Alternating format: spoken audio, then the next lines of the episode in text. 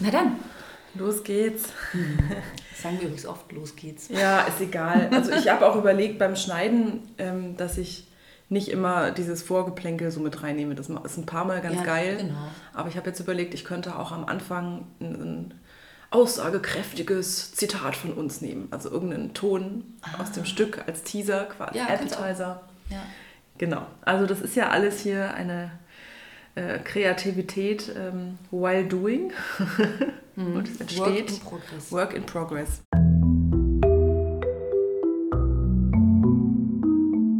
Unfruchtbare Tage, der Kinderwunsch-Podcast.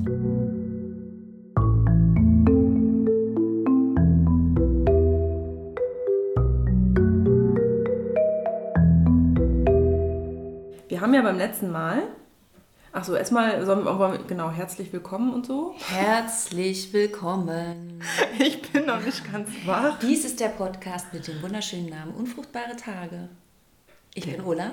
Der Kinderwunsch-Podcast. Und ich bin Nora. Hi. Richtig. Und wir haben ja beim letzten Mal Mhm. schon so ein bisschen anklingen lassen oder eigentlich schon in fast allen Folgen, dass das Thema Unfruchtbarkeit mit unheimlich vielen Mythen, Vorurteilen behaftet ist, ähm, Mhm. Unwissenheit. Also es gibt, ich glaube, jeder, der mit dem Thema zu tun hat, vielleicht sogar selber betroffen ist, wird früher, früher oder später, später oder früher, Beides. Die ganze äh, Zeit. Reaktionen aus dem Umfeld und gut gemeinte Ratschläge bekommen, die meistens ähm, nicht stimmen, nicht helfen Ja, und die auf so Mythen basieren. Ne? und die auf so Mythen basieren oder auch Erklärungen. Also das fand ich immer sehr spannend. In meinem Umfeld gab es dann oft auch so Erklärungen, warum das bei uns nicht klappt. Ach, von außen. Von außen. Ach, die wussten das. Die wussten das ja. Das ist ja gut. Oft teilweise bevor ich selber wusste. Ja, toll. Die sind auch alles medizinisch geschulte Personen gewesen. Oder was? Oder? Die haben es Klar, dir an der Freunde, Nasenspitze angesehen. Absolut.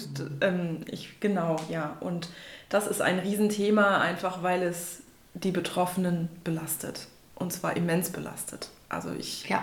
habe wirklich jetzt ähm, noch niemanden getroffen, weder bei dir noch in unserer Selbsthilfegruppe, noch mit anderen äh, Betroffenen, mit denen ich spreche, die das, denen das nicht nahe geht oder die sich davon vollkommen unabhängig machen können. Mhm. Absolut. Und deswegen denke ich, ist es gut, wenn wir äh, heute mal drüber reden. Wir Mal reden gucken. mal darüber. Mal gucken, ob wir äh, das in einer Folge alles abgefrühstückt bekommen. Vielleicht wird es auch eine Glaube ich Doppelfolge. nicht. Ich Mal glaube, es gibt mehr Unwissen als Wissen. Ja. Ich glaube, das ist so. Bevor wir da reinspringen, Nora, ich meine, alle haben so ein bisschen zugehört und ich glaube, es gibt noch so eine kleine Frage einfach nur, wie geht's dir gerade? Ah, ja. ähm, ich hibble noch. Ja, Ich muss sagen, seit unserem letzten Treffen, die letzten Tage waren wirklich schwierig. Ich bin, also mir ging echt der Arsch auf Grundeis. Ich bin völlig durchgedreht. Ich bin teilweise, ich habe unfassbar schlecht geschlafen. Ich habe wirklich jeden Tag gedacht, jetzt geht meine Regel los. Ähm, Meine Tage sind noch nicht gekommen. Morgen Okay. ist der Bluttest. okay. Alles weitere wird sich dann zeigen. Ich äh, halte gerade gut. wirklich noch sehr die Füße still, muss ich Klingt sagen. gut. Wow. Und innerlich bin ich aber eigentlich ein einziges Wrack, wenn ich da jetzt erstmal Ja. so offen sagen darf. Äußerlich nicht, Nora Äußerlich sieht nicht. fantastisch aus. Naja, gut. aber Okay. ja, es ist echt wirklich, also es wird mir jetzt nochmal bewusst, es ist die schwierigste Zeit in so einem Behandlungszyklus. Mhm. Alles vorher, ne, die ganzen Spritzen und Medikamente und Termine beim Arzt, das ist auch äh, hart und herausfordernd, aber am allerschlimmsten ist echt diese, Warte, diese Wartezeit. Ja. Also wie lang zwei Wochen sein können, unfassbar. Ja, und du hast nicht wirklich was zu tun. Ne? Also in der Phase vorher hast du ja mit Spritzen und Medikamenten zu tun. Also du bist irgendwie beschäftigt, Ja. äh, kannst es irgendwie gefühlt, naja, kontrollieren ist nicht das richtige Wort, aber du steuerst irgendwas, du, du, du tust etwas Man dazu. tut was, mhm. man ist Und dann aktiv. wartest du nur noch, ne? Ja. Mhm. Wie entspannt bist du denn so auf einer Skala von 0 bis 10? Also 10 ist ganz, ganz dolle entspannt. Null. Ich bin Oha. völlig unentspannt. Ich bin nicht entspannt. Oha! Ich bin wirklich hochgradig gestresst, kann Ja. ich wirklich so sagen. Hat Äh, meine Psyche ist enorm belastet. Das einzige Gute, was ich gerade für mich tue, ist, dass ich mich relativ gesund ernähre. Ja. Und ich rauche auch nicht und ich trinke auch nicht. Gut. Also man sagt ja, dass das auch die, also das sind ja alles so Faktoren, die man beachten muss. Ja, wäre jetzt auch vielleicht irgendwie nicht so, nicht Nee. so schlau von dir, oder? Ich meine, wenn jetzt, wenn du weißt, es ist soweit. ich Naja, man hört ja auch immer von Schwangerschaften, die im Vollsuff entstehen. Ne? Und, Ja, die entstehen da, aber sind vielleicht dann nicht mehr. Naja. Hm.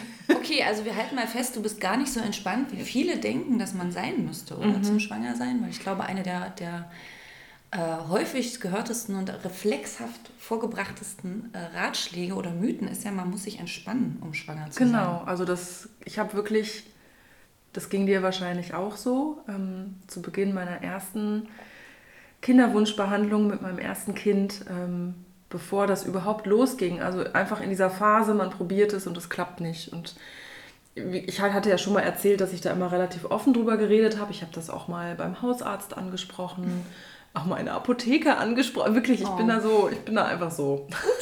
Und das ist eigentlich, glaube ich, eine schöne Eigenschaft. Auf der anderen Seite muss man halt auch immer damit rechnen, dass ordentlich was zurückkommt, was natürlich auch nicht immer hilfreich ist. Und ich habe wirklich alles Mögliche gehört. Also, und es ging fast alles in die Richtung, du bist wahrscheinlich einfach zu gestresst. Ja, also das, das ging auch, das kam auch viel von Freundinnen, die wussten, dass ich viel arbeite und einfach auch ein aufgeregtes Leben führe mit ganz vielen Hobbys und Festivals und Freiberuflichkeit und einer Fernbeziehung. Mhm. Also klar, ich hatte teilweise ein sehr stressiges Leben, keine Frage. Ja, Ähm, aber also so in dem Rahmen Stress, wie wir alle Stress haben und wie wahrscheinlich auch alle anderen Stress haben, Ja, die dann natürlich. einfach schwanger werden. Ne? Genau, Das also muss man schon mal gleich von vorne weg sagen. Genau, also ich äh, hatte auf jeden Fall Stress und natürlich dann, als es auch nicht geklappt hat, ähm, war es dann so, du musst, das ist, du musst das, du musst es loslassen, Nora, damit es, also wenn du Oh gar nicht mehr Gott. dran denkst, in dem Oh. Moment, wo du nicht mehr dran denkst, klappt es dann. Ja, Wahnsinn. Verbunden mit den Ratschlägen, äh, äh, fahren Sie doch mal in den Urlaub und trinken Sie sich ein ordentliches Glas Wein. Das kam von der äh, Krankenschwester bei meiner Hausärztin der Tipp. Nett. Und von meiner Apothekerin kam mal der Tipp, ähm, da wollte ich, glaube ich, ähm, ähm, so ein probiotisches Mittel kaufen. ähm, ich glaube, nach einer Antibiotika-Behandlung. Und ich hatte da zuvor irgendwo mal gelesen, dass das auch beim, dass es auch begünstigt, wenn man schwanger werden will, irgendwie so blub. Und ich habe das dann mal gefragt, wie ist das denn wirklich, ist das so? Und dann wo, war die Apothekerin, glaube ich, mit der Frage ein bisschen überfordert und sagte dann irgendwann, na, Sie wissen ja, schwanger werden ist immer auch Kopfsache. Oh Gott. Na, da haben wir es ja. Also das geht alles so ein bisschen Da in dieselbe Richtung. Also in dem Sinne, ich kann das quasi, ich meine, was, was, was ist da drunter? Ich kann es mit meinem Kopf steuern. Ja? Genau. Und wenn es nicht klappt, Nora, dann liegt es leider an deinem Kopf. Und daran, dass ich nicht entspannt genug bin. Ja, Wahnsinn. Das Mhm. hält sich hartnäckig. Ich habe übrigens dazu was gefunden, das würde ich direkt mal vorlesen, was mich sehr geärgert hat. Ja, Und ich glaube, das. damit können wir gut losstarten, Ja. weil äh, solche Vorurteile sind ja nicht nur, äh, weiß ich nicht, bei Laien verbreitet, sondern leider auch manchmal bei medizinischem Personal. Die Frage ist ein bisschen, woher es kommt, da können wir gleich drüber reden. Ich habe was gefunden bei Frauenärzte im Netz.de. Liebe Frauenärzte im Netz.de, ich möchte gleich gerne sagen, ich würde gerne mit euch ins Gespräch kommen. Ich finde das nicht okay, was hier steht. Und Schieß zwar los. unter der Überschrift Unfruchtbarkeit Doppelpunkt Ursachen steht folgender Ich bin Text. gespannt. Die Gründe für eine Unfruchtbarkeit sind sehr vielfältig. Okay. Fruchtbarkeit ist keine unveränderliche Größe, sondern unterliegt bei jedem Menschen mehr oder weniger starken Schwankungen. Mhm. Selbst bei jungen Paaren, selbst bei jungen Paaren, oh ja, können übermäßiger Stress, jetzt kommt's, oder starke psychische Belastungen Phasen einer Unfruchtbarkeit auslösen. Boah, oder? Und jetzt hier so ein bisschen drumherum formuliert, entspannt sich die Situation wieder, kann sich auch die Fruchtbarkeit erholen. Schön, dass hier steht, entspannt sich die Situation wieder. Ja? Implizit entspannen sich diese Menschen wieder. Ja, ja. Auch, und jetzt, oh Mann, da habe ich echt geschluckt. Auch wenn ein Paar über die nicht eintretende Schwangerschaft betrübt sein mag, so ist diese Reaktion des Körpers doch in vielen Fällen sinnvoll. Da ist ja eine Bewertung drin. Das Wahnsinn, Ist ja der Hammer. oder? Großer Stress, psychische oder körperliche Belastung verhindern, und jetzt kommt so richtig dick, dass sich die Frau auf Die eine Frau. Schwangerschaft Ah, konzentrieren die Frau, kann. das ist ja Frauensache, alles Dass klar. Mhm. sie sich auf eine Schwangerschaft konzentrieren kann. Alter. Ja, man, du musst dich nämlich konzentrieren. Aber gleichzeitig soll ich loslassen und nicht dran denken, oder was? Hä? Ja, ja, genau. Das stimmt sehr gut. Und sich die nötige Ruhe und Gelassenheit einstellt. Deswegen verhindert der Körper von selbst, dass in solchen Phasen eine Schwangerschaft eintritt. Boah, von wann ist das? Steht Boah. das da? Ich finde gerade spontan kein Datum. Also hier sind einige Sachen. Nee, aber hier stehen Autorinnen drunter mit dem Kürzel. Naja, die nennen wir jetzt nicht. Und das Aber hier steht nochmal, Text ja. derzeit, Text wird derzeit aktualisiert. Ah, naja, ein Glück. Mag Bitte. Und ähm, also das klingt für mich wie ein Ratgeberbuch aus den 50er, 60er Jahren. Ja. Ich glaube auch, dass da in Teilen dieser Stressmythos entstanden ist, weil äh, in der Zeit, wo Frauen, also zumindest äh, in Westdeutschland, gesagt haben, ich möchte arbeiten, ich gehe arbeiten, ich bin nicht nur Mama zu Hause, mhm. ähm, ist das natürlich ein tolles Mittel, um ihnen zu sagen, eine Arbeit ist vielleicht doch nicht so gut, weil Arbeit erzeugt Stress. Und deine Hauptaufgabe, liebe Frau, ist ja eine Schwangerschaft äh, zu gebären. genau, eine Schwangerschaft mhm. zu halten. Und ich glaube, dass da in Teilen zumindest was herkommt. Müssen wir nochmal noch Oh, ist das krass. Ich finde das so krass. Und ich, ich bin so gerade auch ein bisschen sprachlos, muss ich, ich sagen. Weiß. Und das Ding ist, wenn ich das vor vier Jahren gelesen hätte, und wahrscheinlich habe ich sogar gelesen, weil irgendwas klingelt gerade, ja. ich hätte das geglaubt. Du ja. glaubst das ja.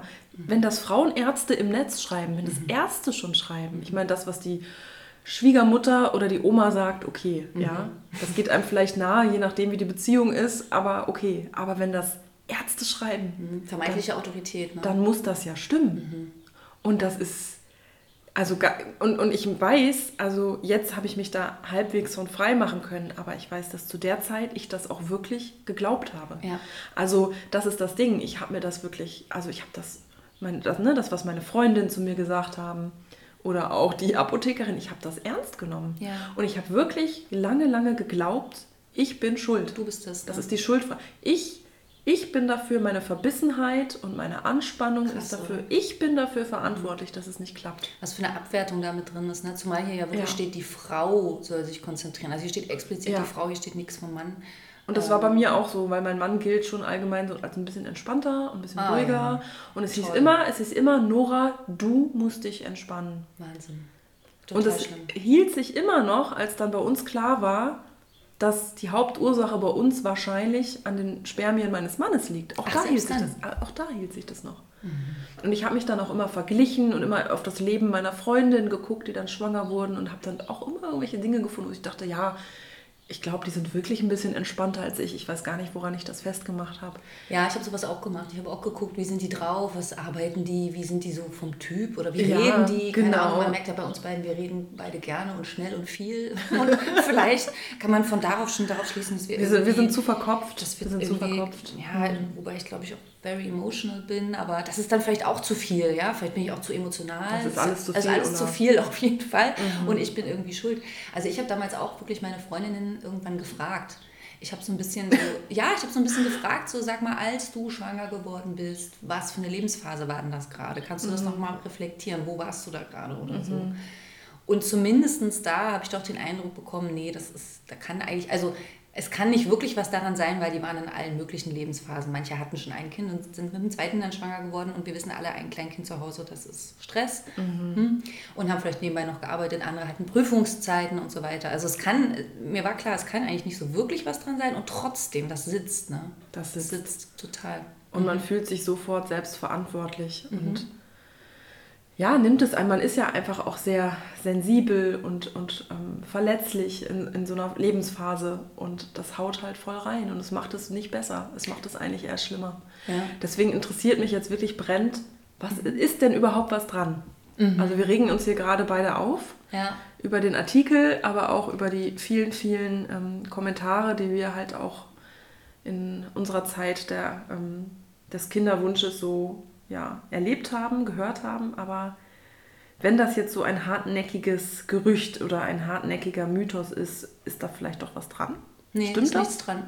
Also ich habe, ja, nee, oh. Aber dann, wir können jetzt einfach nicht nur sagen, nein, wir müssen es jetzt auch ein bisschen Natürlich. Also unterfüttern. Ich habe ne? hab jetzt hier im Vorfeld ein kleines bisschen recherchiert, bisschen, recherchiert. Ein kleines bisschen recherchiert und habe äh, ein paar Studien rausgesucht. Es gibt wirklich mittlerweile sehr, sehr viele Studien. Also es gibt eine Studie, die wird sehr häufig zitiert, die ist von 1993.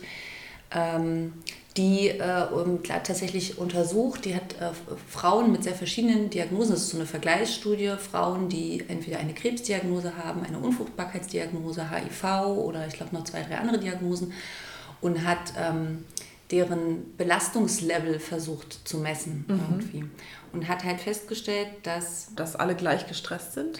Nee, das, ja, alle sind sehr gestresst, genau. Mhm. Und das Level, das, äh, also die Frauen mit der Unfruchtbarkeitsdiagnose haben ungefähr das gleiche oder psychische Belastungslevel wie Frauen mit einer Krebsdiagnose. Mhm. Was eigentlich vor allen Dingen beweist, dass diese Diagnose selber für Stress sorgt. Ja. Ja, also das ist sozusagen, das ist ja die Gretchenfrage. Kommt der Stress jetzt, also bedingt der Stress die Unfruchtbarkeit oder macht die Unfruchtbarkeit den Stress? Das ist ja so Huhn- oder Ei-Frage. Genau, ja. Und die meisten Sachen, die ich jetzt gefunden habe, also hier steht eben zumindest mal, dass die psychische Belastung genauso hoch ist, belegt ja jetzt erstmal, dass diese Diagnose an sich und das Erleben sehr belastend ist und auch für Stress sorgt. So. Ja. Und es ist auch bekannt, dass Frauen, die zum Beispiel so eine Diagnose haben, übermäßig häufig auch mit Depressions- oder Angstsymptomen zu kämpfen haben. Natürlich, weil sie sich, und das wissen wir beide ganz genau, Zukunftssorgen machen, weil sie ähm, mit ihrem Körper Schwierigkeiten haben und Probleme.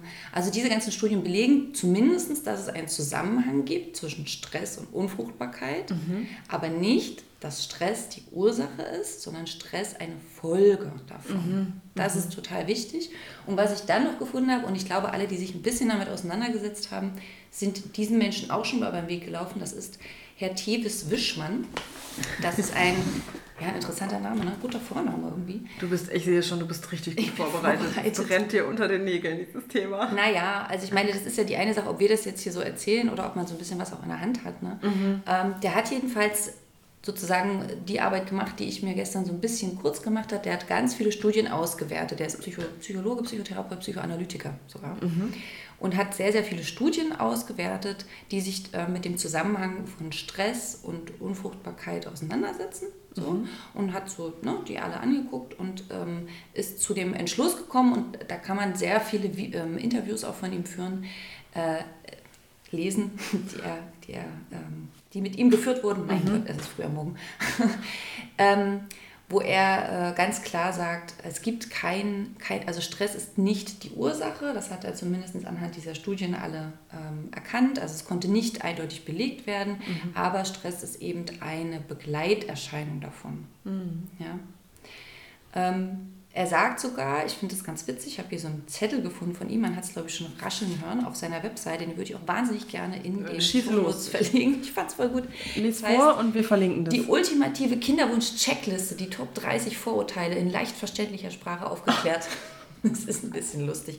Und zum Aufhängen neben dem Badzimmer, Badezimmerspiegel oder an die Kühlschranktür. Übrigens, ich würde den auch gerne in alle möglichen Praxen hängen oder so. Den muss Ja. man sich halt wirklich angucken. Ja. Und ähm, er, es gibt hier zum Beispiel, also er sagt, er stellt immer vorneweg so einen typischen Ratschlag oder so einen typischen Mythos und dann entkräftet er den relativ schnell. Ja. Äh, hier steht zum Beispiel, es gibt die innere Blockade, also eine ungewollte Kinderlosigkeit aufgrund eigener psychischer Konflikte, beispielsweise mit der Elternrolle oder wegen zu starkem Kinderwunsch. Das ist ein gängiger Mythos. Okay, also es Vorurteil. hat nicht nur also psychische, ja, man, hat, man ist psychisch blockiert und deswegen wird man nicht schwanger. Genau, ne? weil wir zum Beispiel Konflikte mit unseren Eltern haben. Oder wie hier steht, ein zu starker Kinderwunsch, auch ganz schlimm. Können, wir, können wir gleich nochmal reden. Und er, er schreibt darunter, nein. Und für die, die es nicht glauben wollen, hier noch einmal in einer anderen Farbe, nämlich in Blau, nein. Unbewusste Konflikte können zu psychischen Symptomen und Albträumen führen, aber sie verhindern keine Schwangerschaft. Und so geht der ganze Zettel munter weiter und im Grunde entkräftet er hier ganz wunderbar sehr viele Mythen. Ähm, Magst du noch eins vorlesen? ja. Oh, das finde ich auch gut. Hier, Nora, für dich jetzt. Man muss an den Behandlungserfolg glauben, sonst wird es doch nichts, oder? Also wieder so diese mentale Kraft, ne? Ja. Also wieder das Gleiche, dein Kopf. Und es impliziert ja auch, dass man das alles selber kontrollieren Wahnsinn. Ja. kann. Ne? Also Völlig. das ist ja das, das ist ja das Irre dabei. Es, es, es, es zeigt mir, also sowas, sagt mir, du bist für, dafür selbst verantwortlich, Mhm. ob du Kinder bekommen wirst oder nicht. Ja. Und auch so ein bisschen selbst schuld, wenn es nicht klappt. Was für eine Allmachtsfantasie auch. Wahnsinn. Finde ich Und auch. wenn du es dann nicht hinkriegst, dann bist du eben auch selber schuld. So. Und hast es halt falsch gemacht. Ne? Ja, Im ja. Gegensatz zu allen anderen, die es richtig gemacht haben. Und Ja. wenn du es jetzt doch noch willst, dann willst du es halt zu sehr. Oder nicht genug. Oder Gibt's nicht genug.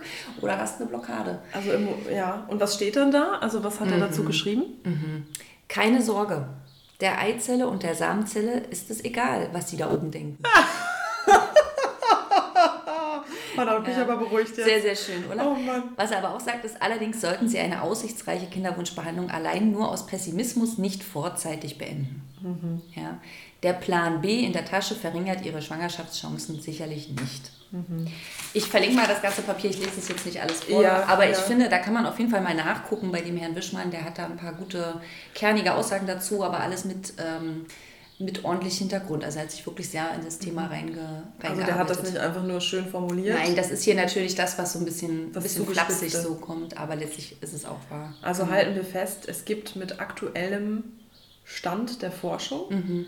keine eindeutigen Belege dafür, dass Stress eine mhm. alleinige Ursache von Unfruchtbarkeit ist. Nee, pass mal auf, es ist ja so, man muss sich das überlegen. Wenn ich infolge von Stress, das ist das zumindest, was ich mir vorstellen kann, wenn ich infolge von Stress zum Beispiel nicht mehr mit meinem Partner schlafe, weil wir beide so gestresst sind, mhm. dann werde ich vermutlich auch nicht schwanger. Nee, stimmt. Mhm. Und es kann ja aber passieren. Es kann ja mhm. sein, dass es irgendwann so stressig ist, es sind so viele Zyklen vergangen, und irgendwie wurde ich so oft enttäuscht, dass ich sage, oh, ich, es geht nicht mehr. Ja. ja? Oder der Partner sagt, es äh, geht gerade gar nicht mehr. Ja. Es geht auch körperlich nicht mehr. Ja? Ähm, dann hat es natürlich eine, eine, eine, Auswirkung. Ja, oder wenn ich infolge von Stress vielleicht anfange, meine Gesundheit zu vernachlässigen. Mhm. Ne, also Stichwort äh, Rauchen, Trinken, ungesunde Ernährung. Also da gibt es ja schon auch Nachweise, dass das nicht muss, aber die Wollte Fruchtbarkeit erschweren kann. Ne? Ich glaube aber, da muss man sozusagen, da gibt es wie so einen Pegel und ich glaube, der Pegel muss dann wirklich so auf maximal ge gestellt sein. Denn ja. wir wissen ja auch, es gibt Menschen, die äh, trotz Drogen, Alkohol und äh, Zigarettenkonsum schwanger werden und bleiben. Ja. Das wissen wir ja auch auf dieser ja. Welt. Also es das ist nicht ist ja so eine eindeutige äh, Verbindung, ne? so eine mhm. Kausalität, die ist da nicht da. Aber es kann ja auch sein, dass bei manchen Frauen so, ich weiß nicht, wie es bei dir ist, bei mir ist es nicht so, dass man äh, wegen sehr viel Stress, dass sich vielleicht der Zyklus verschiebt das, oder ausbleibt. Das habe ich ein paar Mal erlebt. Ähm, aber wirklich immer nur in wirklich absoluten Ausnahmesituationen. Also ich glaube einmal, als mein Opa gestorben ist beispielsweise. Oder ähm, als ich eine große, große Ehekrise hatte mit meinem Mann vor einiger Zeit schon. Mhm. Ähm, da, ne, und wo es wirklich extrem war, also wo wirklich alles am seinen Faden hing und wirklich gefühlt alles schief, schief lief. Mhm. Also ich kann wirklich von mir jetzt persönlich sagen, wirklich nur in absoluten, absoluten Ausnahmefällen ja. hat sich der Zyklus vielleicht mal um eine Woche verschoben. Ja. Also, und das ist ja auch ganz normal so, auch jede Frau hat in, also ab und zu auch mal Zyklen ohne Eisprung. Ja. Das ist ja auch ganz normal, dass das Schwankungen unterliegt, das ist klar. Aber wenn ein Paar trotz regelmäßigem Sex, und da sind wir wieder bei der WHO oder bei ja. der Definition, mhm. ähm, trotz regelmäßigem Sex über mindestens zwölf Monate, wenn nicht sogar länger, nicht schwanger wird, dann ist Stress nie die einzige Komponente dabei. Nee, das ist ein, ein kleiner Seitenfaktor. Es Wenn eben der Stress ja. so schlimm ist. Also ich kann, ich, ich sage immer, ich, ich sage immer dann, inzwischen sage ich ganz platt, wenn ich sowas wieder höre, sage ich, ja, weißt du was, äh, Frau XY oder Freundin sowieso, mhm. ne, mein Mann und ich, wir, wir schlafen seit sechs Jahren miteinander, mhm. ohne Verhütung. Mhm. Und in diesen sechs Jahren bin ich einmal schwanger geworden und das nicht beim Miteinander schlafen, sondern durch eine IVF. ja. Da müsste ich ja jetzt sechs Jahre dauergestresst gewesen sein. Ja. Hätte ich ja längst einen Herzinfarkt bekommen. Ja, und was wäre Stress auch für eine tolle Verhütungsmethode, ne? Andersrum muss man und sich auch überlegen. Meine Oma wiederum, mit der ich ganz tolle Gespräche führe, sie ist Anfang 90 mhm. und es wird eigentlich immer geiler, sich mit ihr zu unterhalten. Die hat eine, inzwischen eine Weisheit ja. und die sagt, ach Kind, wir sind doch im Krieg auch alle schwanger geworden unter Bomben. Ja. Da haben wir uns auch vermehrt, meinte sie. Ja. Also, ne, ich glaube, die Menschheit wäre schon längst ausgestorben, wenn Stress wirklich so eine entscheidende Komponente beim Schwangerwerden ja. wäre. Ist es nicht. Und vor allen Dingen nicht ähm. jetzt wie hier im äh, anfangs zitierten Artikel, der ja. Stress der Frau. Genau, es ist dann, und das ist dann auch wieder gleich die Frau und nicht der Mann, was ja auch. Und wir wissen ja inzwischen, dass es auch an beiden liegen kann. Oder nur am Mann, nur an der Frau, an beiden. An beiden gemeinsam. Alle Konstellationen sind hier möglich. Also und ja, deswegen macht es mich umso fassungsloser, dass sich das wirklich hartnäckig hält. Mhm. Ist, mhm. Total. Übrigens, das finde ich, äh, ist auch noch was, was mir zumindest in Teilen begegnet ist, so diese Vorstellung, das wäre ein Frauenthema. Das ist vielleicht nicht wirklich ein Mythos, aber das ist sowas, was ich ähm, doch hin und wieder höre. Ja? Ich glaube, das liegt ein bisschen daran, dass, äh, guck mal, du und ich, wir beide machen einen Podcast. Mhm. Man vielleicht auch, ähm, auch in Dokumentationen, die ich sehe oder so, die, die Frauen mehr, mehr wahrnimmt die erzählen auf jeden Fall mehr. Aber wenn es um die Ursachen geht, wissen wir ja, dass es in, in, zu gleichen Teilen eben tatsächlich an beiden liegen kann. Ja. Ne? Ich glaube, man, man sagt irgendwie so, wie war das? 30% Mann, 30% Frau, 30% beide, 10% unbekannt. Weiß man es nicht. Mhm. Mhm. So. Naja, und trotzdem sind auch in unserer Selbsthilfegruppe nur Frauen. Ne? Mhm. Das ist interessant. Das betrifft ja beide Geschlechter gleichermaßen. Und es scheint, jetzt nur eine vage Vermutung von mir, es scheint, die, scheint für Männer vielleicht noch ein größeres Tabuthema zu sein. Mhm. Sie scheinen noch weniger darüber zu Müssen wir reden. mal ausfinden. Machen wir nochmal Wir, eine. wir machen eine. Männerfolge. Wir, müssen, wir Mhm. brauchen unbedingt Männer, die mit uns darüber reden Mhm. wollen. Total gern. Ja. Ja, Ja. auf jeden Fall. Was ich noch zum Thema Stress zu sagen habe, ähm, ist, dass, ähm, was ich glaube, ist, dass die Leute in unserem Umfeld natürlich wahrgenommen haben, dass wir tatsächlich gestresst sind. Ja. Ja? Und da dann sozusagen, wie ich vorhin schon gesagt habe, also diese Kausalität so ein bisschen verdreht wurde. Sie dachten, wir sind gestresst und deswegen klappt es nicht. Aber vielleicht sollte man an dieser Stelle nochmal ganz kurz, kurz vielleicht für Außenstehende erklären, warum man denn gestresst ist. Also ich finde, es ist ja zum einen, weil es nicht klappt, aber man, wenn man jetzt mal so richtig da so das runterbricht, dann ist es ja wie folgt. Also ich als die Person, die gerne schwanger werden möchte, habe einen Zyklus, der beginnt bei Tag 1 mit der Blutung. Dieser Tag ist bereits der Tag absoluter Enttäuschung, denn ich weiß, dass der vorhergehende Zyklus nicht erfolgreich war. Ich sitze also da mit Blutung, Krämpfen, Schmerzen und wahnsinniger Enttäuschung. Dann habe ich drei, vier Tage, um mich aufzurappeln und zu denken, Mensch, beim nächsten Zyklus, da klappt es jetzt aber bestimmt, also beim Laufenden und vielleicht, je nachdem, wie lange ich es schon probiere, treffe ich gewisse Vorkehrungen. Ja, ich sage, naja, ich könnte ja weniger Kaffee trinken. Ich könnte ja das und das essen. Ich könnte ja die und die Nahrungsergänzungsmittel nehmen. Also es ist sozusagen was, was mich täglich beschäftigt. Ja. Ja, vielleicht trinke ich noch einen besonderen Tee oder irgend sowas. Und dann fange ich vielleicht an, wenn ich es auch schon ein bisschen, wenn ich es jetzt nicht komplett dem Zufall überlassen möchte. Und ähm, vielleicht checke ich meinen Zyklus und sage, äh, wann ist denn eigentlich dieser Eisprung, damit ich diesen, diesen besonderen Tag äh, genau weiß. Ja? Das heißt, mein, mein, mein, meine Aufmerksamkeit ist in Teilen halt bei diesem Thema. Ja. Ist ja total logisch. Ne? Dann kommt der Eisprung, dann muss ich noch Lust haben. Oder auch nicht, ich weiß nicht, aber dann versuchen wir es, ja. Und das ist noch nicht mal in der Behandlung, sondern das ist ja nur ein natürlicher Zyklus. Und dann hat man dieses Warten und dann kommt wieder eventuell Und jetzt redest du auch gerade nur von dir. Ja, Ne? Zum Schwangerwerden gehören zwei. ja, Das heißt, man ist mit seinem, der Partner muss ja auch noch Lust haben Mhm. und Zeit haben und irgendwie, ne? Ja. Und das ist ja auch, äh, wie wir beide festgestellt haben, auch eine ganz, ganz große Belastung und Stress für die Partnerschaft. total, ja. Und Unfassbar. Das, Also, und ich kann mir vorstellen, dass man das ja. vielleicht auch von außen merkt, ne? So, und dann irgendwie denkt, na, wenn ihr euch doch mal entspannen würdet. Ja.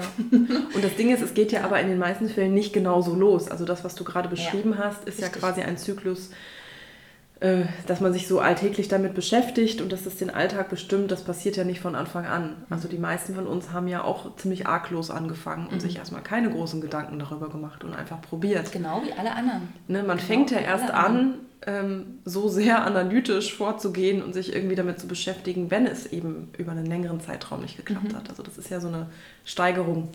Ja, finde ich Ja. total einen wichtigen Punkt, weil äh, ähm, ja von außen diese Zuschreibung, sowas wie du stresst dich zu sehr oder das psychische Blockade oder whatever, ja irgendwie dich auch so ein bisschen so wie mh, aussondern oder so von außen so ein bisschen, naja, du bist irgendwie anders als die anderen, aber die Realität Mhm. ist ja, das genau wie du gerade sagst, alle am gleichen Punkt eigentlich anfangen, es sei denn natürlich, man weiß vielleicht schon durch Vorerkrankungen, es könnte schwierig werden. Das, ist gibt's eine völlig auch. andere Situation. Ne?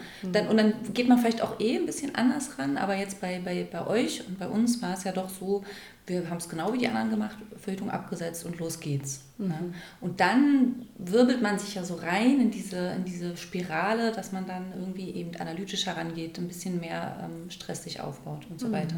Ja. Ja.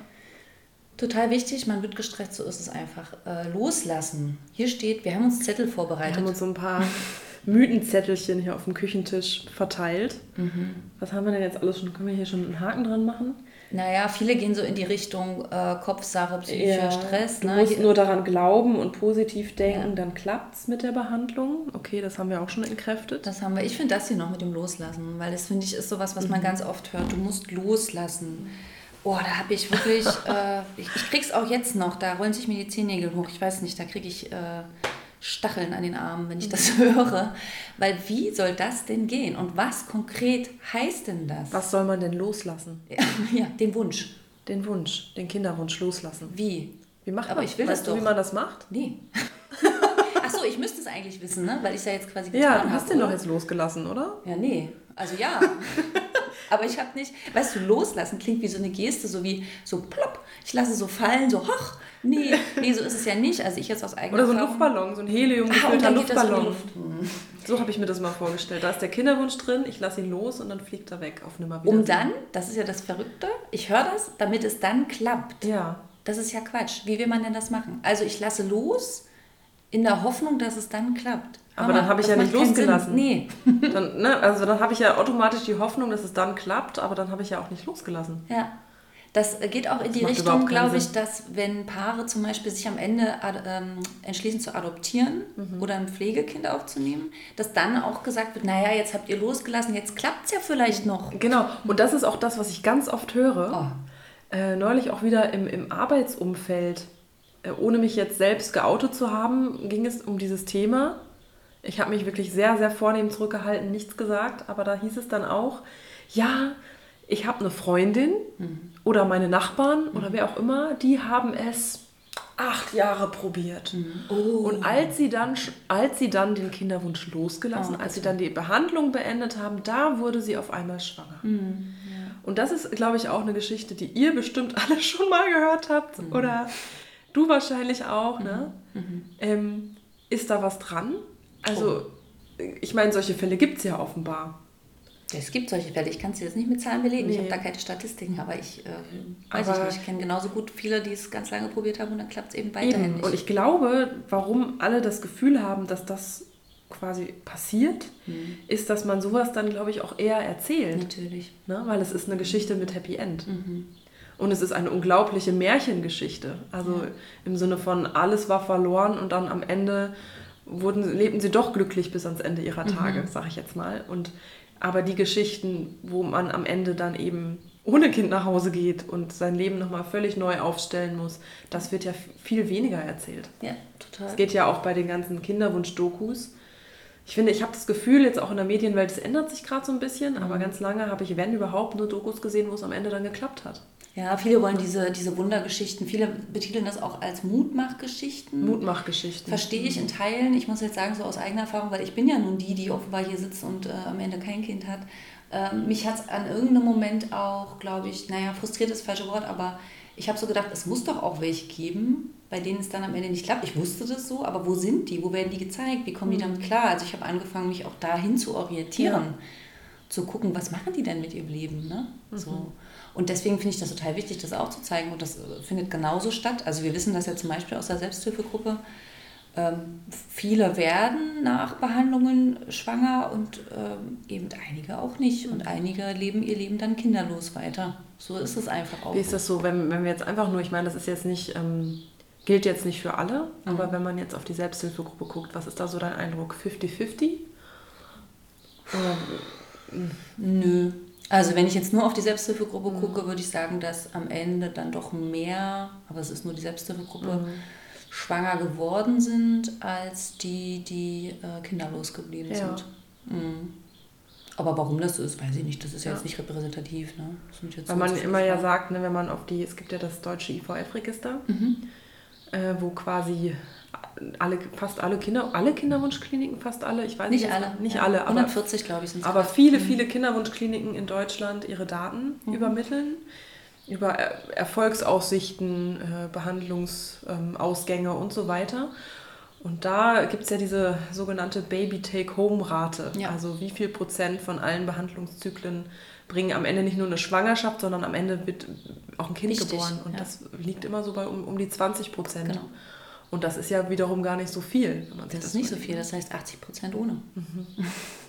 Das ist eine Menge. Also was ist noch, was ich dazu vielleicht noch sagen muss, ist, es, es gibt ja unsere Selbsthilfegruppe, es gibt hier in der Stadt noch eine zweite Selbsthilfegruppe, die sich speziell an Personen wendet, die Abschied nehmen. Ah ja. Hm. Das heißt, ich kann mir vorstellen, dass diese, die das schon kommen sehen oder die das irgendwie, ja, die, die schon wissen, dass es soweit ist, dann eher in diese Selbsthilfegruppe gehen. Ich glaube, das wäre nochmal eine wichtige Ergänzung. Ja? Also in Mhm. Ja. unserer Selbsthilfegruppe sind ja vor allen Dingen ähm, Menschen, die gerade so mittendrin sind oder vielleicht auch ganz am Anfang stehen und Mhm. ähm, gar nicht so jetzt an das Abschiednehmen denken. Das übrigens, glaube ich, ist auch ein großer Punkt, weshalb man diese Geschichten nicht so erzählt oder vielleicht manche auch nicht hören wollen. Und ich glaube, mir ging es auch ganz lange so, ich wollte jetzt nicht hören, dass das am Ende tatsächlich nicht klappen kann. Das ist ja auch keine Option am Anfang. Nee. Ich meine, du musst dir vorstellen, man. Ich meine, es gibt ja auch die Fälle, wo man ungeplant und ungewollt schwanger wird. Das ist ein ganz anderes Thema. Aber bei allen Patienten und Patientinnen, die in eine Kinderwunschklinik gehen, die sich auf diesen langen Behandlungsverlauf einlassen, die haben ja wirklich einen ganz großen Kinderwunsch, der von Herzen kommt. Die haben sich da alle krass mit auseinandergesetzt. Und Ja. das ist ein Teil der, der Lebensplanung oder der, der, der, die Art und Weise, wie man sein Leben führen will. Also das ist ja eine ganz elementare Entscheidung oder ein, ein, ein Wunsch, den man nicht einfach, also das ist nicht so wie, oh ja, ich mag zwar gerne Vanillejoghurt, aber ich komme irgendwie auch mit anderem. Also ich, mir fällt jetzt kein Vergleich ein, aber du kannst das nicht einfach irgendwie, da ist man, gibt es ja, gibt's ja nur ein Ja oder Nein. Das, ne? Also, das Also ist ich kann ja mir vorstellen, es gibt auch welche, die sagen, ich habe den, jetzt hat es nicht geklappt und es Und es ist auch okay, das gibt's auch, Aber ja. zumindest, glaube ich, diejenigen, die dann wirklich in die, in die äh, Klinik gehen, Ja. wobei es gehen auch nicht alle in die Klinik, ne? das dürfen wir auch nicht vergessen. Es Mhm. gibt auch Personen, die sagen, das ist nicht mein Weg. Also ich habe zum Beispiel eine, äh, eine Freundin, die äh, einen deutlich älteren Mann hat und die auch sagt, und die, die ist so ein Fall, die sagt immer, ja, also ich kann mir Kinder gut vorstellen, Ja. Ähm, aber ich kann mir auf gar keinen Fall vorstellen, in eine Klinik zu gehen. Also Mhm. IVF kommt für mich überhaupt nicht in Frage und wenn ich am Ende dann doch kein Kind bekomme, ist das auch in Ordnung. Also klar, das gibt's auch, ne? Das gibt es auch, aber ich glaube zumindest die, die diesen Schritt machen und die auch in Behandlung gehen oder, oder alle anderen Dinge, sage ich mal, machen, um diesen Wunsch sich zu erfüllen, ja, und wirklich auch lange dafür kämpfen, die meinen das natürlich ernst. Ja. Hier übrigens Stichwort, ich glaube, ich habe es vorhin mal anklingen lassen, finde ich einen ganz üblen Begriff. Es gibt äh, in einer, in einer ich glaube, das ist so eine etwas veraltete Sicht der Psychologie, Psychotherapie, diesen Begriff des überwertigen Kinderwunsches. Wie findest du das? Über, wie kann denn, aber ein. Kinderwunsch ist doch ein Kinderwunsch. Ja, Gibt das wird dann einen- gleich wieder pathologisiert. Gibt es einen, größ, einen, einen übertriebenen Kinderwunsch? Ja, ich glaube, das ist eine Reaktion darauf, auf die Belastungsreaktion, Mhm. die Menschen zeigen, die den haben und bei denen der sich nicht erfüllt. Mhm. Und statt dass man sieht, das ist eine Belastungsreaktion auf ein Ereignis, was ich, ne, was ich geplant habe oder auf ein, ein Verlust, auf eine Situation der Ohnmacht und der Sorgen, Mhm. äh, sagt man, nee, äh, dein Wunsch ist jetzt überwertig. Du solltest nicht so darauf reagieren. Und das finde ich krass, ja. Es ist wieder so ein. Und das auch ähm, aus, aus, ja, aus therapeutischer Sicht. Ich glaube, man sagt das heute nicht mehr. Also Mhm. mir ist es zumindest jetzt, sage ich wieder Herrn Wischmann, der ist da, glaube ich, ziemlicher Gegner. Ja. Ähm, ist eine veraltete Sicht, ne? Ja, Ja, ist, jetzt, ist ich, aber jetzt haben wir, glaube ich, ein bisschen den Faden verloren. Nö, ist doch auch ein Mythos. So von wegen, Ja. du wünschst es dir zu sehr. Also weißt du, du kannst es dir zu Mhm. wenig wünschen, du kannst es dir zu sehr wünschen und äh, dann ist es irgendwie überwertig und so. Mhm. Dann, ähm, ja, klappt es halt auch nicht. Weil du irgendwie Mhm. irgendwas machst, das, äh, das übertrieben ist. Ja. Ja. Aber man darf halt eben nicht vergessen, ich glaube, das wollte ich gerade noch zu Ende führen, dass Oh das ja. ja einfach ein, ein ganz Element, also ein Kinderwunsch ist nicht irgendwie, ich wünsche mir zu Weihnachten einen Thermomix oder so, sondern es ist ja was ganz, also es hat ja was mit der Identität zu tun und es ist ganz, ganz elementar. Also es betrifft dein ganzes Leben und sich dann quasi damit auseinanderzusetzen, dass das womöglich Mhm. nicht eintreten wird. Du meintest gerade, dass man das nicht hören will. Genau, das war der Aufhänger. Ja, Du hattest gesagt, ne, man will diese Geschichten, wo es eben Mhm. nicht klappt, am Ende am Anfang nicht hören. Und dann habe ich gesagt, ja, das kann ich verstehen, weil es einfach eine große Lebensentscheidung ist. Und man, wenn man dann die Erfahrung macht, dass es nicht klappt, sich ja komplett neu orientieren total. Ich glaube, da ist auch dieser, dieses Wort, wo wir ja beide schon mal drüber geredet haben, Mhm. irgendwie auch nicht ganz passend mit dem Kinderwunsch.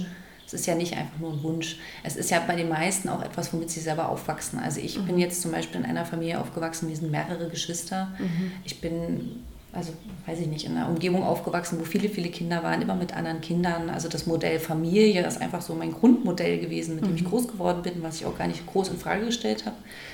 Und ich habe auch gedacht, ähm, ich habe immer gedacht, natürlich habe ich mal eigene Kinder. Also es kam sozusagen gar nicht vor. Und es ist aber nicht nur ein Wunsch, sondern es ist ein, ein Teil, wie ich mein Leben gesehen habe und, und die Zukunft.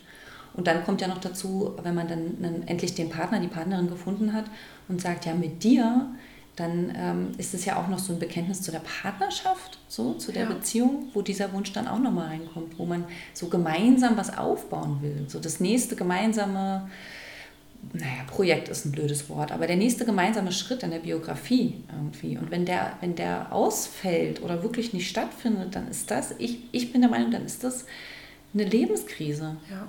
Und zwar eine existenzielle. Genau, ja. ja. ja. Das, da fehlte mir gerade, wie gesagt, es ist noch morgen. da fehlte mir gerade die Bezeichnung, aber ich finde existenzielle Lebenskrise, das trifft es total gut. Ja. ja. Du hängst ja die ganze Zeit auch in einer Warteposition, das kann ich jetzt von mir sagen, du denkst ja immer, es wird noch stattfinden, es wird noch stattfinden. Und du merkst aber so, die Zeit vergeht und vielleicht findet das nicht statt. Und was mache ich denn jetzt? Was mache ich denn jetzt mit diesem Leben, was irgendwie mhm. anders gehen sollte? Und natürlich war mein Leben vorher auch nicht nur darauf ausgerichtet, Kinder zu haben. Das mhm. ist vielleicht noch so ein bisschen was, was andere da hineinlegen. Oha, ihr fällt wohl nichts anderes ein. Nein, aber es war der nächste logische oder auch ja, erwünschte Schritt in meiner Biografie. Mhm. Mhm. Ich wollte das erleben. Ja. ja. Was haben wir denn noch auf unseren Zetteln?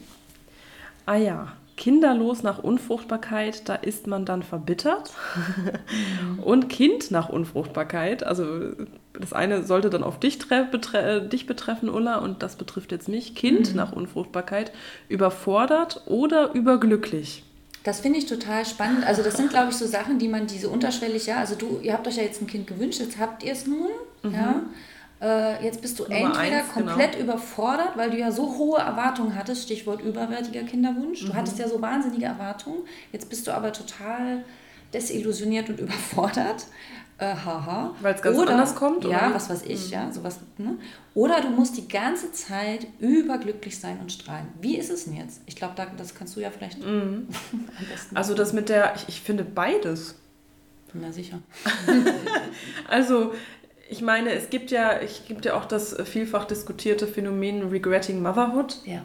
Ne, dass man, und das betrifft, ich denke mal, nicht nur Paare, die äh, in Kinderwunschbehandlung waren, das kann alle werdenden mhm. Eltern und Mütter betreffen, dass sie sich ausgemalt haben, wie es ist, ein Kind zu bekommen, dann haben sie eins und dann merken sie, oh, wir, wir, wir kommen mit unserer neuen Rolle eigentlich überhaupt nicht klar. Oder ja. das ist ganz anders, als wir uns das vorgestellt haben. Das ist wahrscheinlich immer anders, oder? Ja, natürlich ist es immer anders. Und äh, Überforderung, ich glaube, da können alle äh, Eltern ein Lied drauf singen. Ähm, aber dieses Gefühl, ich muss jetzt ständig, ich darf mich nicht beschweren, ich mhm. muss jetzt überglücklich sein, das kann ich, da, da kann ich, also da, da kann ich was mit anfangen. Ich habe ja auch gerade, als du reinkamst, ne, habe ich dir zu dir gesagt, oh, ich habe hier gerade eine super anstrengende Phase mit meinem zweieinhalbjährigen Kind. Aber ich will mich ja gar nicht beklagen. Ich muss ja mhm. dankbar sein. Und du meintest, doch, du kannst dich natürlich. Also klar, mhm. hau raus. Was ist denn gerade los? Aber du meinst schon, weil, weil du dir es so gewünscht hast, musst du jetzt auch besonders ja. beweisen, dass es die ganze Zeit glücklich Genau, ich, oder ich darf mich halt nicht so, vielleicht nicht so sehr beklagen wie andere Eltern. Ja. Sondern ich, ich habe ja so sehr dafür gekämpft. Mhm. Mit meinem Mann gemeinsam. Jetzt haben wir unser, unseren ersten Sohn und jetzt haben wir auch verdammt nochmal glücklich zu sein. Das war auch in der Schwangerschaft so. Ich mhm. hatte massivste Übelkeit, wirklich äh, ganz, ganz schlimm die ersten drei Monate und ich hatte das Gefühl, ich darf mich jetzt nicht beklagen darüber. Mhm. Denn jetzt bin ich ja endlich schwanger, jetzt soll ich doch mich doch mal freuen. So, mhm. ne? Du wolltest das ja Also so da, sein. ich finde, da ist schon auch ein bisschen, also ich weiß nicht, ob das jetzt ein Mythos ist, aber ich, ich ja, doch, ich, ich erfinde mich da schon wieder, muss ich sagen. Ja, eine also, Erwartungshaltung zumindest. Es ist eine Erwartungshaltung. Ähm, überfordert bin ich regelmäßig. Mhm. ähm, ich denke mal, da unterscheidet aber sich meine Mutterschaft und unsere Elternschaft nicht von der Elternschaft von Paaren, die einfach so schwanger geworden sind. Ich glaube, das gleicht sich ziemlich. Mhm. Spielt jetzt auch im aktuellen Umgang äh, mit meiner Eltern-Kind-Bubble hier äh, auf den Spielplätzen überhaupt keine Rolle, wie ah, unsere ja. Kinder entspannt Das wäre interessant. Spielt okay. überhaupt keine mhm. Rolle. Ich habe mal sowas gehört, dass man sich aber dann äh, zum Beispiel, also gerade junge, junge Mütter vor allen Dingen tatsächlich, sich so gegenseitig fragen, und wie hast du es denn deinem Partner damals gesagt mit der Schwangerschaft und so und dass da so Situationen entstehen können, wo man so innerlich merkt, wow, das ist bei mir eben anders mm, gewesen. Also ich fühle mich dann, ich, ich überlege mir inzwischen ganz genau, ob ich dann meinen Senf dazu gebe, ob ich mhm. da Bock jetzt drauf habe auf Rückfragen oder nicht. Ich beobachte das oft, dass dann andere Mütter sich erzählen, wie einfach das bei denen lief und wie ungeplant und dass es dann oh einfach so schnell ging und sie ja eigentlich irgendwie noch äh, ihre Ausbildung zu Ende machen wollten oder gerade vor einer Beförderung standen, ach und hoppala und dann ging es auf einmal und dass sie sich dann so diese Geschichten gegenseitig erzählen und ich muss sagen, bisher halte ich mich mit meiner Geschichte dann eher zurück. Aber wie ist das für dich? Also ist es immer noch auch so wie so ein, wie so ein Stich in dem Moment? Ja, total. Also das, das geht in dem Sinne nicht weg. Also ich, dadurch, dass ich jetzt ein Kind habe, vergesse ich nicht, den Weg und die Gefühle, die es, also die es mich gekostet hat, dorthin zu kommen. Und es, ist, es tut weh. Mhm. Ähm, ja, und du bist äh, ne, kinderlos nach Unfruchtbarkeit. Äh, bist du verbittert, Ulla? Ja, das ist ja das Einzige, was mir jetzt übrig bleibt. Du bist ne? jetzt richtig eine alte, mhm. verbitterte Tante mit Finde ich übrigens total spannend. Würde ich mich gerne mal ein bisschen näher damit beschäftigen. Ja, was ist diese, ich glaube, die kinderlose Frau hat echt einen schlechten Stand mhm. auch insgesamt. Ne? Das betrifft ja auch diejenigen, die sich entscheiden, keine Kinder zu wollen. Mhm. Also so. Egoistisch wahrscheinlich noch. Egoistisch, egoistisch vielleicht, ja. Und mhm. dies, also insgesamt so, glaube ich, ist dieses Bild, man sagt doch manchmal so, Frau und Mutter. Ich glaube, man sagt nicht Mann und Vater, aber es gibt so dieses, dieses, ja. dieses Doppelte, ja, Frau und Mutter. Das heißt, irgendwie gibt es doch weiß ich nicht, aber vielleicht so eine Art mh, hm, Erwartung oder so seine, seine Weiblichkeit, seine Fraulichkeit unter Beweis zu stellen, indem man eben Kinder hat. Hm. Das ist verrückt. So. Also dem begegne ich auch oft, aber bin ich verbittert? Ich glaube, nö, ich finde mich jetzt nicht verbittert. Ähm, Habe ich auch nicht den Eindruck. ähm, aber ich will das auch alles nicht kleinreden. Also ich finde tatsächlich, die letzten Jahre waren mit die härtesten Jahre meines Lebens. Also diese ganze Trauer, diesen ganzen Schmerz, diese Ohnmachtsgefühle und so weiter, ähm, die habe ich gut abgespeichert. Ähm, die habe ich alle durchgearbeitet, aufgeschrieben, besprochen mit der Therapeutin, die ich äh, zum Glück habe, äh, die mir eine große Hilfe war. Die habe ich in einer Selbsthilfegruppe mit reingetragen. Also die sind da, aber jetzt ähm, tatsächlich, seitdem wir wissen, dass es äh, zumindest in der Klinik nicht mehr weitergeht, ähm, sind auch zu meiner eigenen Überraschung neue Kräfte frei geworden. Mhm. Also ist es eigentlich ein bisschen ein Gefühl von Erleichterung gerade da. Ach, schön, ja. Ja, ich kann es selber, ich finde es selber überraschend. Ich glaube, ich hätte das vielleicht damals jetzt auch keinem abgenommen. Wenn du nämlich drin bist, wünschst es dir ja ganz doll. Ja, ja, und dann denkst du, dass das Schlimmste, was passieren kann, ist, dass es nicht eintritt. Jetzt im Nachhinein würde ich sagen, das Schlimmste, was passieren konnte, ist die ganze Zeit, wo man das glaubt. Also oder diese ganze Zwischenzeit, dieses Nichtwissen, geht es weiter oder geht es nicht weiter, also werde ich noch Mama oder nicht. Und jetzt gerade ist es bei uns eigentlich so eine angenehme Ruhe. Und ich merke auch, ich kann mich dem Thema nochmal anders widmen, zum Beispiel indem ich jetzt mit dir hier sitze oder indem mhm. ich mir nochmal Bücher dazu durchlese und so das, was ich emotional erlebt habe, irgendwie auch nochmal vielleicht kognitiv einordnen. Mhm. Mm, ich bin manchmal noch traurig, das mhm. bleibt nicht aus. Es gibt Momente, wo ich traurig bin. Das kann einfach sein, wenn ich Menschen, also sehr enge Freundinnen mit ihren Kindern so sehe oder, oder ähm, vielleicht meinen Mann irgendwie, der mit einem Kind von einem von befreundeten Person jetzt irgendwie spielt oder so, ne? dass dann so, so Erinnerungen kommen, so Mensch, ja, das wollten wir auch. Aber ähm, ich bin auch sehr oft okay. Mhm. Einfach nur okay. Mhm. Also ich glaube tatsächlich, mh, hm, vielleicht ist das ein Mythos, den ich äh, entmythisieren kann. Genauso wie es für dich anders ist, Mutter zu sein, als du dir vorher gedacht hast, mhm. ist es für mich jetzt anders, kinderlos zu sein. Mhm. Es ist nicht so, wie ich gedacht habe. Mhm. Ich bin jetzt, ich verkrieche mich nicht in ein Loch. Es ist anders und neu und gerade gestalten wir es noch. Mhm. Ja. Hm. Ein Zettel haben wir noch. Oh ja, aber ich glaube, das hast du vorhin tatsächlich schon gesagt. Also das ist so ein bisschen dieses, ich, ich höre das oft, ich bin ja viel auf Instagram unterwegs ja. und da gibt es so dieses Aufgeben ist keine Option. Genau, so am Ende, ne? da, wir haben aufgeschrieben zu Beginn, ja. am Ende bekommt jeder ein Kind. Man muss es nur lange genug probieren. Mhm. Hm. Das Schwierige daran ist natürlich, dass es sagt, dass Leute wie ich es nicht lange genug probiert haben. Das liegt ja so ein bisschen darunter. Ja, wir hätten es vielleicht noch mehr probieren sollen, noch irgendwas machen müssen. Ich kann jetzt hier guten Gewissens sagen, dass äh, das bei uns, also ich bin fein damit mit allem, was wir probiert haben. Ich habe nicht das Gefühl, dass wir noch irgendwas probieren sollten. Und ich glaube, dass man auch an diesen Punkt kommt. Und die meisten kommen auch an diesen Punkt. Ja. Ja? Bei den einen dauert es kürzer, bei den anderen länger. Und äh, du hast ja vorhin schon gesagt, auch die Reproduktionsmedizin leider kann einem das nicht garantieren. Und egal welchen Weg man geht, ähm, es gibt leider keine Garantie darauf, dass sich der Wunsch erfüllt. Und ich weiß, das ist eine das ist eine krasse Nachricht. Ja, also, knallhart auch, ne? Ja. ja. Aber ähm, es ist auch irgendwann so ein. Ich, das sind immer so große Worte, ne? Aber ich, ich, für mich, ich hatte irgendwann das Gefühl, auch wie so eine. So sich dem dann irgendwann. Mh, hm, es ist nicht aufgeben, sondern so sich, sich dem hinzugeben oder hingeben. Ich habe mal dieses Wort gelesen, anheimgeben. Das fand ich, das fand ich irgendwie ein schönes Wort. Also mhm. so dieses zu sagen, ja, okay, ähm, ich habe alles gemacht und es, es rattert jetzt durch, ich akzeptiere jetzt, ähm, dass das so ist. Also ich, ich kämpfe nicht mehr dagegen an. Hm. Aber das, ich, ich weiß nicht, ob das jetzt bei Leuten ankommt, die gerade mittendrin sind. Nee, ich glaube wahrscheinlich nicht. Und das ist auch okay. Ich würde auch überhaupt niemanden irgendwie so Ratschläge geben, wie man da jetzt am besten loslassen kann. Das, das ist ja auch so nicht mein Ding. Es ist auch so individuell und wie du schon sagst, ich glaube, wenn man irgendwann dann an den Punkt kommt, dass man merkt, jetzt ist gut, ich glaube, dass, ich glaube, dass, dass, man, dass man das einfach spürt. Also das war zumindest auch bei allen anderen so aus der Selbsthilfegruppe, mhm. die irgendwann gesagt haben, ich höre jetzt auf oder ich gehe andere Wege, mhm. Stichwort Adoption, die aber gemerkt haben, auf diesem Weg jetzt geht es nicht weiter. Und ich glaube schon, dass das die meisten merken. Und wenn nicht, dann, wenn man jetzt zu zweit ist in einer Beziehung, dann gibt es ja noch die andere Person, die vielleicht da ein bisschen darauf hinweist. Aber es ist ein ganz persönlicher Prozess. Und was ich mir einfach wünschen würde, wäre, dass es für alle eine, Form von Unterstützung gibt. Und da sind wir eigentlich wieder so ganz am Anfang.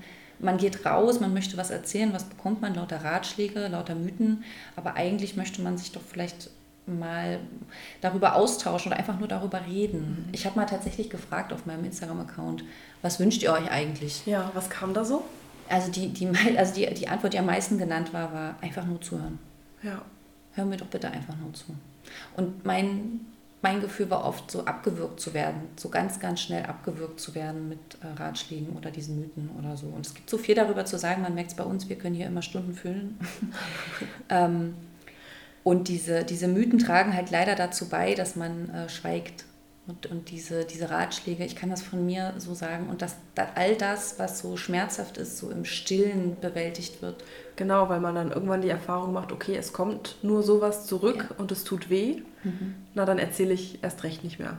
Ja. Und, oder auch manche, ich habe auch mit einer betroffenen Kollegin gesprochen, die das alles erst im Nachhinein erzählt hat, also die inzwischen ja. eben auch ein Kind hat, etwas älter als mein Sohn ähm, und im Nachhinein erzählt hat, ach übrigens, wir waren auch in der Kinderwunschklinik und da fiel mir dann erstmal die Kinnlade runter. Wow.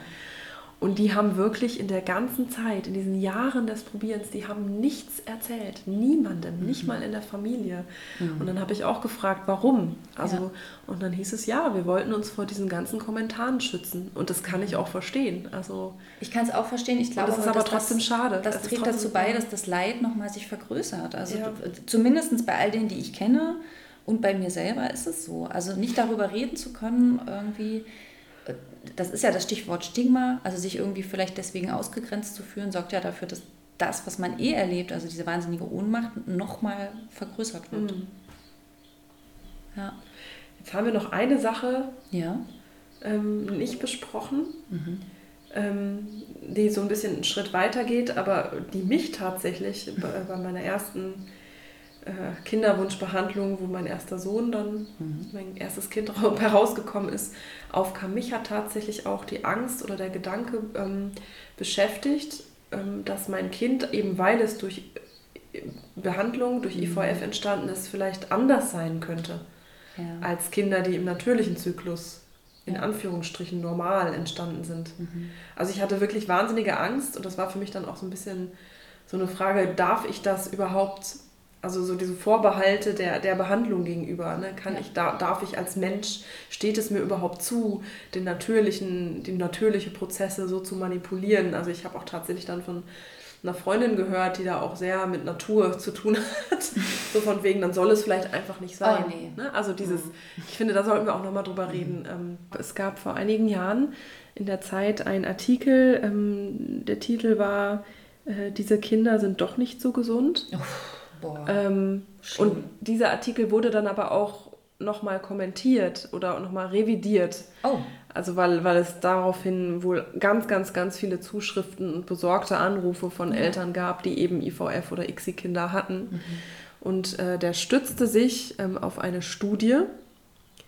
Genau, künstliche Befruchtung. Diese Kinder sind doch nicht so Aha. gesund. Vom 10.09.2018 Ah, genau deine Zeit damals, ne? Naja, das war noch ein bisschen vorher. Also ah, ich okay. bin ja Ende 2019 schwanger geworden, ja. aber der existierte damals und ich hatte irgendwie riesigen IVF-Folgen oder sowas gegoogelt und war dann auf diesen Artikel. Ich lese mal kurz ein bisschen vor. Ja. Immer häufiger greift der Mensch in einen Prozess ein, der für die Entstehung neuen Lebens zentraler nicht sein könnte. Die Befruchtung der Eizelle durch das Spermium. Es ist der Moment, in dem das Erbgut von Vater und Mutter verschmilzt. Bei einer natürlichen Befruchtung wird die Eizelle im Eileiter befruchtet und wandert dann in die Gebärmutter, um sich dort einzunisten. Bei 2 bis 5 Prozent der Neugeborenen in entwickelten Ländern Aber läuft es ganz anders. Menschliche Hände sorgen mit Mikroskop und Pipette dafür, dass es zur Befruchtung kommt. Erst die Erfindung der künstlichen Befruchtung verhalf vielen Menschen zum eigenen Kind. Der Methode, also damit gemeint ist die IVF, gab neben ihrem Erfolg stets noch etwas anderes Recht. Ihre Sicherheit. Während die mitunter nötige Hormonbehandlung für die Entnahme von Eizellen für Frauen riskant ist, galt das Verfahren für die dabei entstehenden Kinder als absolut sicher. Aber genau diese Gewissheit schwindet. Die Autoren einer vor kurzem erschienenen Studie zweifeln an, dass künstlich gezeugte Kinder genauso gesund sind wie Kinder, Künstlich. die durch Sex gezeugt wurden. Äh, die Quelle ist Journal of the American College of Cardiology, Meist, mhm. Meister et al. 2018. Mhm. So haben Jugendliche, die nach einer IVF-Behandlung zur Welt gekommen sind, schon früh Gefäßprobleme. Oha. Diese könnten später einmal lebensgefährlich werden. Mhm. Also, also mich hat das wirklich ganz schockiert. Als ich das, die aktuelle Arbeit wirft große Fragen auf. Ist es naiv anzunehmen, dass sich Embryonen, die in Petrischalen entstehen und in einem Nährmedium bebrütet werden, genauso entwickeln wie all jene, die durch eine natürliche Befruchtung entstehen? Äh, rächt sich der menschliche Eingriff in die Natur? Ach ja, naja, also okay, tolle, tolle Im Schweizer Inselspital Bern untersuchten Mediziner und Ärzte für die neuen Belege gesunde Jugendliche.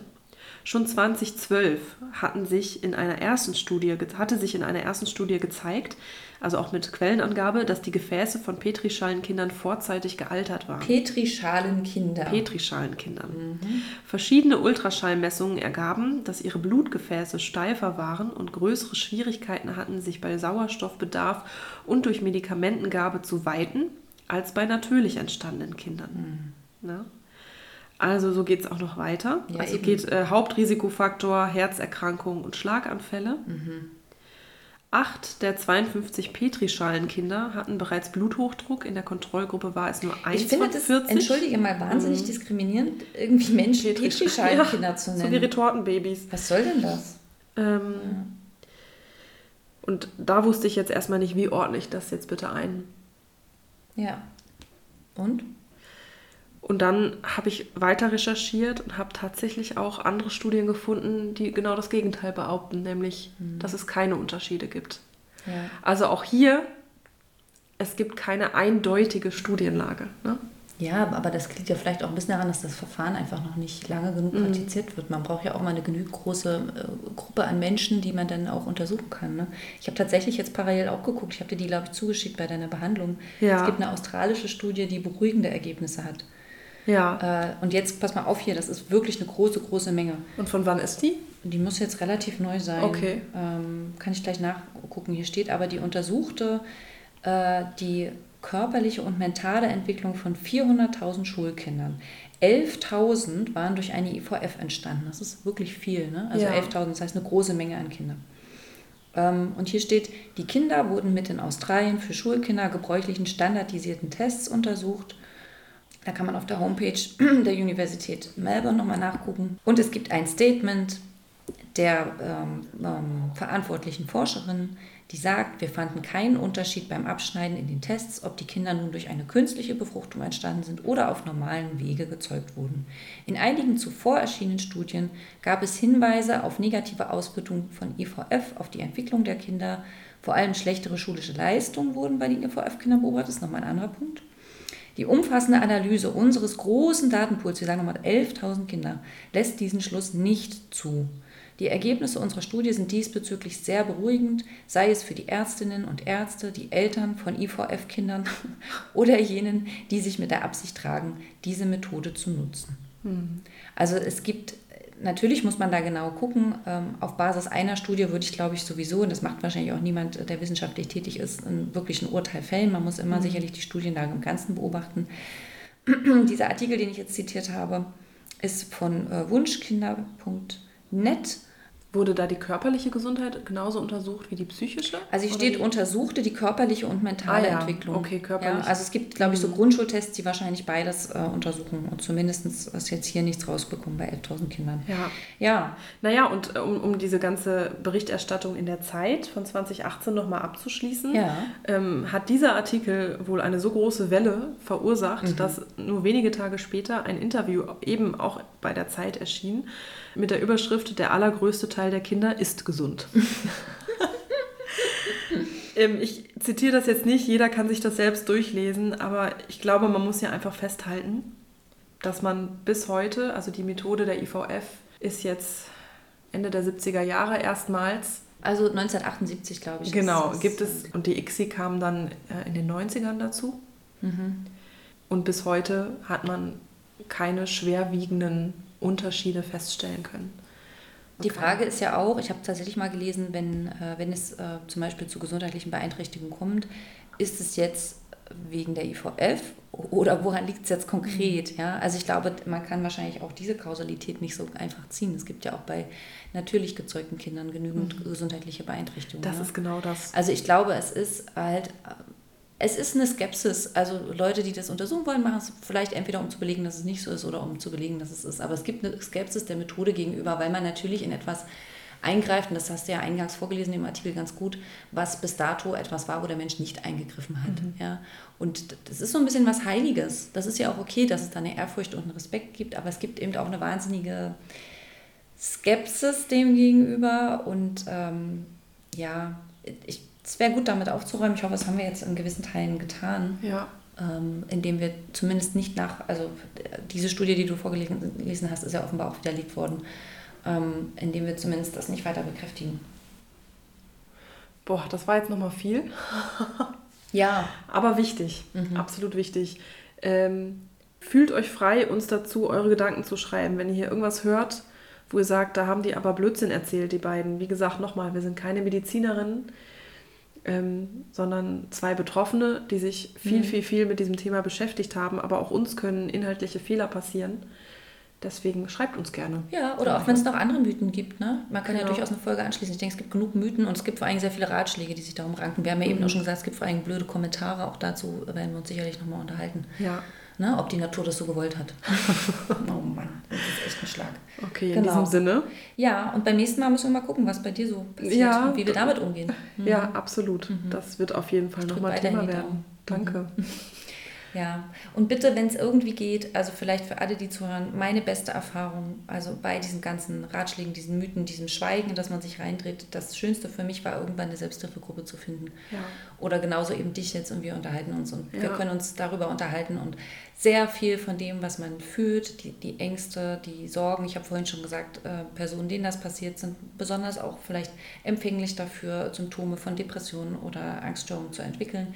Das ist, wird wirklich besser, wenn man sich mit anderen unterhält, die das Gleiche empfinden, die das Gleiche durchmachen. Ja. Und einfach auch sich immer wieder zu sagen, das ist okay. Ja, es ist auch normal. Ist, Natürlich reagiert man Es ist normal, so. es ja. ist okay. Ja. Ne? Und wieder den Bogen zum Anfang. Es ist völlig in Ordnung, gestresst zu sein. Ja. Es ist in Ordnung. Mhm. Punkt aus. Ja, wir werden ja mal gucken. Wir haben gehört, Nora war sehr gestresst. Super gestresst. Hat sich das jetzt gerecht? Selten so gestresst. Ja. Oh Mann. Okay, okay dann gut. Ciao, ciao. Ja, bis zum nächsten Mal. Tschüssi.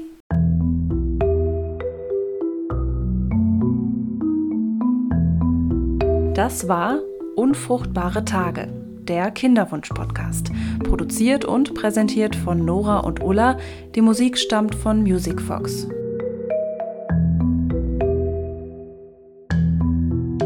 Wenn ihr Fragen habt, eure Geschichten mit uns teilen möchtet oder einfach Kontakt zu uns aufnehmen wollt, schreibt uns am besten eine Mail an podcast.unfruchtbaretage.de.